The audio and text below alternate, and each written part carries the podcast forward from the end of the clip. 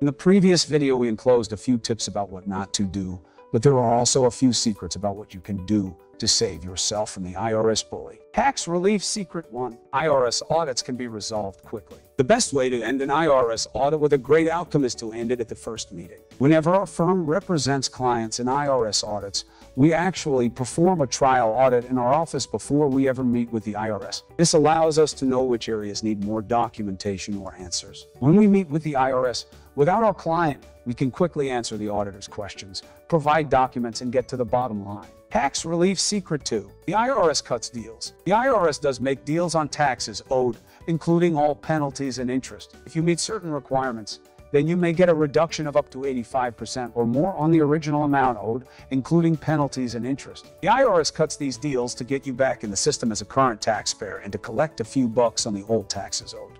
The bottom line is, there is a solution to every problem. We handle all the phone calls, correspondence, meetings, and negotiations so you don't have to. But you need to take the first step, and it's free.